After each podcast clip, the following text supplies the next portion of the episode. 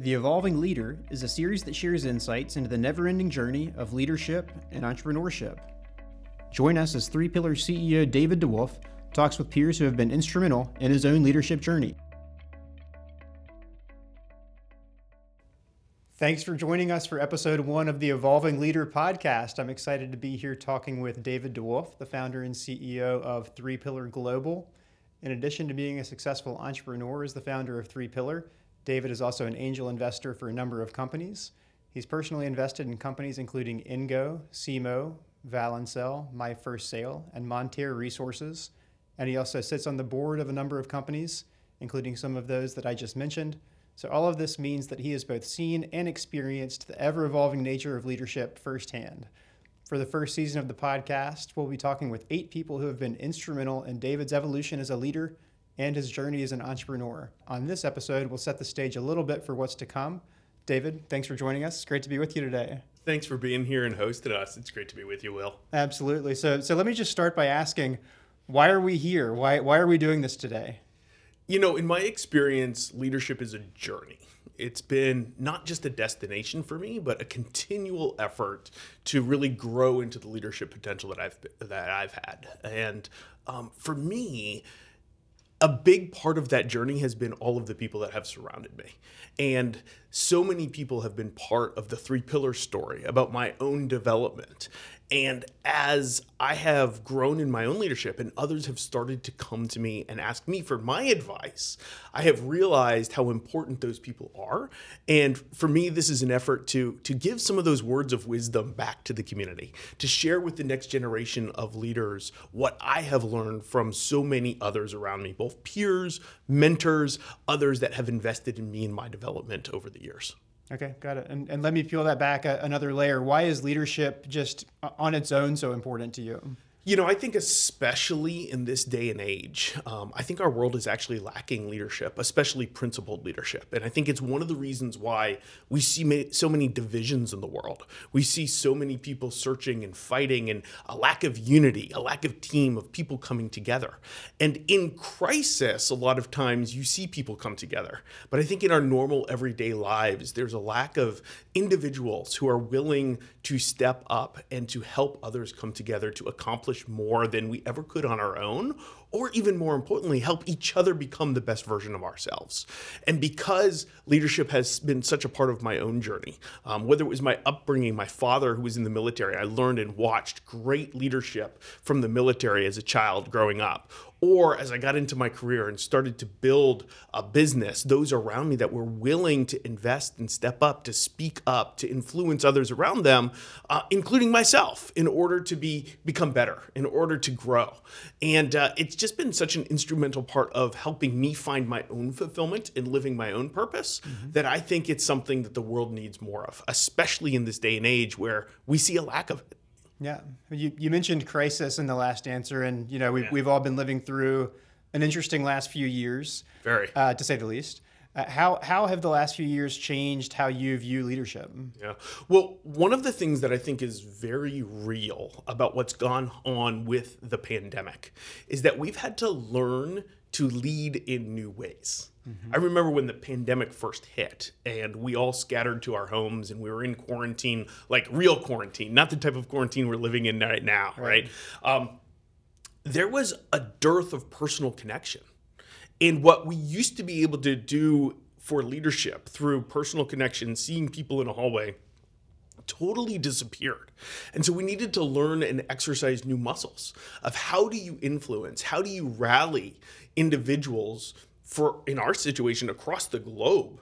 Mm-hmm when you couldn't go visit, when you couldn't go meet, or even the individuals in our local communities when you couldn't see them in the hallway, right?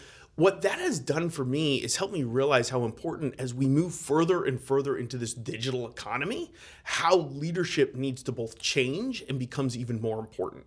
Because we are more and more isolated people as we're, we're on our phones more often as we're consumed in our social media as we're able to connect through technology more there's less personal human interaction. And in its very essence i believe leadership is about humanity it's about the individuals, it's about the person, and it's about helping others become the best version of themselves and to interact with others in an exceptional way so that we can do more together. And so, recapturing that humanity, getting back to that principle of the human person, the dignity of the human person, and doing that through technology is a, is, is a challenge. And I think this pandemic has forced us to embrace that and embrace new tools and techniques to lead new modern ways. Yeah. Okay. Got it. Um, well, so so let me ask. Let me shift gears, and we'll talk a little bit about the company you founded, Three Sure. Pillar Global. Um, they've been a huge part of your leadership journey. No doubt. Um, take us all the way back to the beginning. When you started 3Pillar, what were your expectations for what the company would become? you know, expectations is a funny word. I, I'm always one of these entrepreneurs that when I tell the story, I always say, I wish I had a story because to me, 3Pillar happened to me. Um, it was not a deliberate idea that I wanted to build and grow at the beginning. What it was was I really started off being an independent consultant, and to make a very long story short, literally woke up about two and a half years later and realized, oh my goodness, I've got six people working for me. And that was a daunting responsibility that hit me. The responsibility of being responsible for six paychecks that were supporting families that were not my own just really hit me. Mm-hmm. And it became an opportunity to step back and to realize that what I enjoyed doing and what I was naturally gifted at was bringing people together to accomplish more than any one of us could on our own. And I love this idea of team, where teams not only can win championships together, but they can help each other become the best version of themselves. And so I decided to leave the world that I was in of writing code every day and being part of those teams to actually building a business and to doubling down on the market that we happen to find ourselves in, uh, which was about fostering this digital economy and building the digital products that are fueling it. Um, but but that's really where I would say my leadership journey became very intentional looking back at that point in time, I realized that all, all the way back to junior high and high school and Boy Scouts, I had been naturally gifted at some sorts of leadership, but that if I really wanted to build a business, I needed to be intentional about that and to begin to evolve and grow in new ways and exercise those muscles more than by happenstance. Well, it seems to have worked. Uh, just give us a sense of scale. You talked about six employees. You, Right. you realized two and a half years in, around 2009. Where where are you now? We have about 2,500 employees now. Um, that's across nine different countries throughout the world. Um, and we're building digital products for some of the biggest brands uh, in the world, right? Doing the digital media work um, and digital product development for s- specifically media companies, uh, information services companies, financial services uh, companies, really organizations that have a lot of data and are looking to commercialize that data and really engage with customers in new ways to drive their revenue growth. So let me let me go back and ask about the process of you know handing in the code editor and becoming CEO. Sure. What was it like to make the leap from working in the business to working on the business, as you often say? Right. You know, first and foremost, for me, it was a deliberate decision. It was when I decided I'm going to build a business that I realized I needed to stop being the one that was producing and writing the code. Luckily for me, I was never a classically trained computer scientist. I was never the best software engineer in the world. What I was was somebody that had the ability to pull others together and to help a vision become a reality with the code. And so the code was just a tool. And so I made a deliberate decision, I think it was late 2009, that I was no longer going to write code. And it was literally a stark separation. It was hard, it was a hard decision, but it was purposeful and it was for a greater cause, a greater purpose. And it was with this idea in mind that in order to be responsible for these other paychecks, I mm-hmm. really needed to lead the business and learn those skills. And so that was the first step. But then I think I would describe that process as a journey. Early on, I was writing the code, I was the producer of the business. Mm-hmm. I then needed to become the manager of the business. From then, I needed to learn how to sell and to be the marketer of the business. And then I became the leader of managers and of salespeople. And then you become an executive and you're you're leading leaders. And so this idea of a journey and of evolving leadership from the very beginning. I remember writing a blog post, I think it was back in 2012, this realization that about every 12 to 18 months, I was going to a new phase and needing to learn different aspects of leadership and different skills that I had never learned before. Mm-hmm. And and that learning, that journey really became my purpose where I would start to go look for mentors that were 2 to 3 years ahead of where I needed to be to help pull me along, mm-hmm. right? And so that's what I would describe that that transition as is first and foremost purposeful and then secondly an ongoing evolution. And to this day it still hasn't stopped right? That first blog post listed i think the first five phases and i think there's probably at least 17 more since.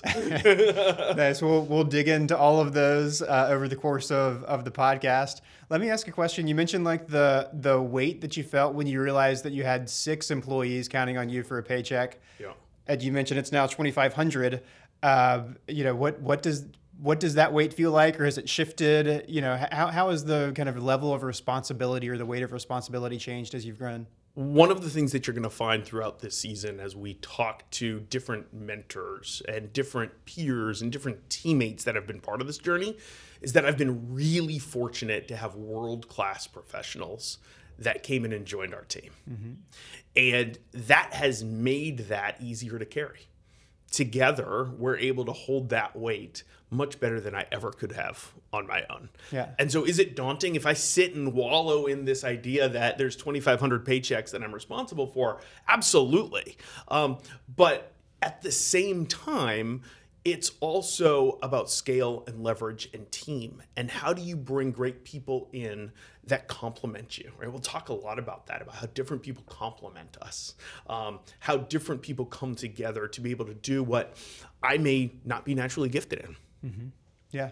Well so you've it's been a, a 15 year journey since you started 3Pillar hundreds, if not thousands, of people have been a part of it. Yeah. Uh, you, you've handpicked a select few that are going to be here to join us today. How did you land on on some of the people that we'll be talking with over the course of, of this first of what maybe maybe many seasons of the podcast? You know, for all different reasons. Yeah. Um, I think one of the things I wanted to be intentional about was number one, some of the people that have been most impactful for me mm-hmm. in a lot of different ways, right? Uh, you're going to meet one of the mentors that poured himself just selflessly into me mm-hmm. um, and really helped shape and really is one of the core reasons 3Pillar even exists, encouraged me to build this business. That's obviously significant part of this evolving journey. Mm-hmm. At the same time, you're going to meet uh, a young lady who complimented me incredibly well. She and I have totally opposite skill sets. And in many ways, you'd say, wow, how does that work together? Well, it works together because of that, right? Because we offset each other's strengths and weaknesses, right? Yeah. So there's some purposeful lessons in there. So I'd, I'd say impact and purpose, right? Those two things. What were the lessons we wanted to pass on to the next generation of leader? And what are some of those things that I've learned along the way that have helped me become the best version of myself? And I think are staples for leadership. Got it. And so you, you mentioned being a, a, continual learner, a continuous learner. What, what have been some of the, the most important like resources, I guess, that you have tapped into over the course of your journey? You know, first and foremost, people. To be honest with you, yeah. um, so many people have been able to speak into my life and to challenge me to share insights that's been critical I would also say books. Um, I'm not a natural leader. Uh, my mom was an English teacher, and so uh, she always encouraged me to read, and I hated it for that reason. Right, natural young man, right, just rebel. No, I don't want to read. But for some reason, I love the leadership books, the leadership stories, um, and really thrive off of the lessons others have in leadership. And so I'm pretty purposeful about my my reading, uh, whether that's in new areas and skill sets that I need to develop, or in leadership itself, um, or just learning from other case studies and stories. What are you What are you reading now? Yeah, um, right now actually. I, am going through a transition in the business uh, around our commercial go to market.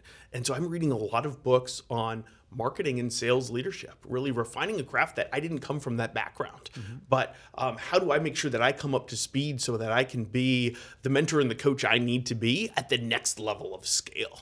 So that's what I'm digesting uh, right now. And then finally, podcasts. I love podcasts um, and you know especially on my commute to be able to digest and, and learn uh, every so now and then I'll, I'll, turn the music back on just to kind of let my hair down that's yeah. important to do uh, one of the lessons i've learned is how to relax uh, as opposed to just be that entrepreneur that's always on um, but a lot of times uh, if i'm not on the phone i'm also listening to a podcast when i'm commuting What, what's in your podcast directory? Yeah, a, a lot of different things. I actually I don't have a single one that I go to all the time. Yeah. Um, at the Table by Patrick Lencioni uh, is one of the ones I, I really enjoy right now. A lot of really quick tidbits on building teams. I love the insights I get from Patrick. The, his series of books, starting with the five dysfunctions of a team, has been so instrumental in my own leadership. Um, Michael Hyatt uh, was another mentor of mine uh, earlier in the 3Pillar journey. Um, oftentimes, historically, uh, his podcast has been on my list. Yeah. Uh, that would be another one. Uh, Jocko Willink uh, is another one. Um, and uh, you know military special operations and applying that now to the business world um, extreme ownership is his book one of my favorite books uh, of all time Yeah. uh, really love it simon sinek uh, is another thought leader that i've learned a lot from um, his his theory on uh, starting with why um, and how to lead through purpose has really inspired me, as well as his book "Leader Leaders Eat Last" and the uh, podcast and the the vlogging that he does around that. Well, David, I'm excited to talk with you today. We have a, a great roster of guests lined up that we'll be speaking with. Uh, so, uh, so I'm looking forward to digging in. It's gonna be a lot of fun. Absolutely. Thanks for joining us for the first episode of The Evolving Leader. Our next guest will join us for a two part episode, so just press play on episodes two and three to hear from David and Bobby Christian on the stages of growth and the different demands they place on leaders. Thanks again for joining us, and we'll see you next time. Thanks again for tuning in to this episode of The Evolving Leader. If you liked what you heard, please give us a five star rating, a glowing review, and a share on whichever social media networks you call home. For more on the podcast and to view video of each episode, please visit daviddewolf.com slash podcast.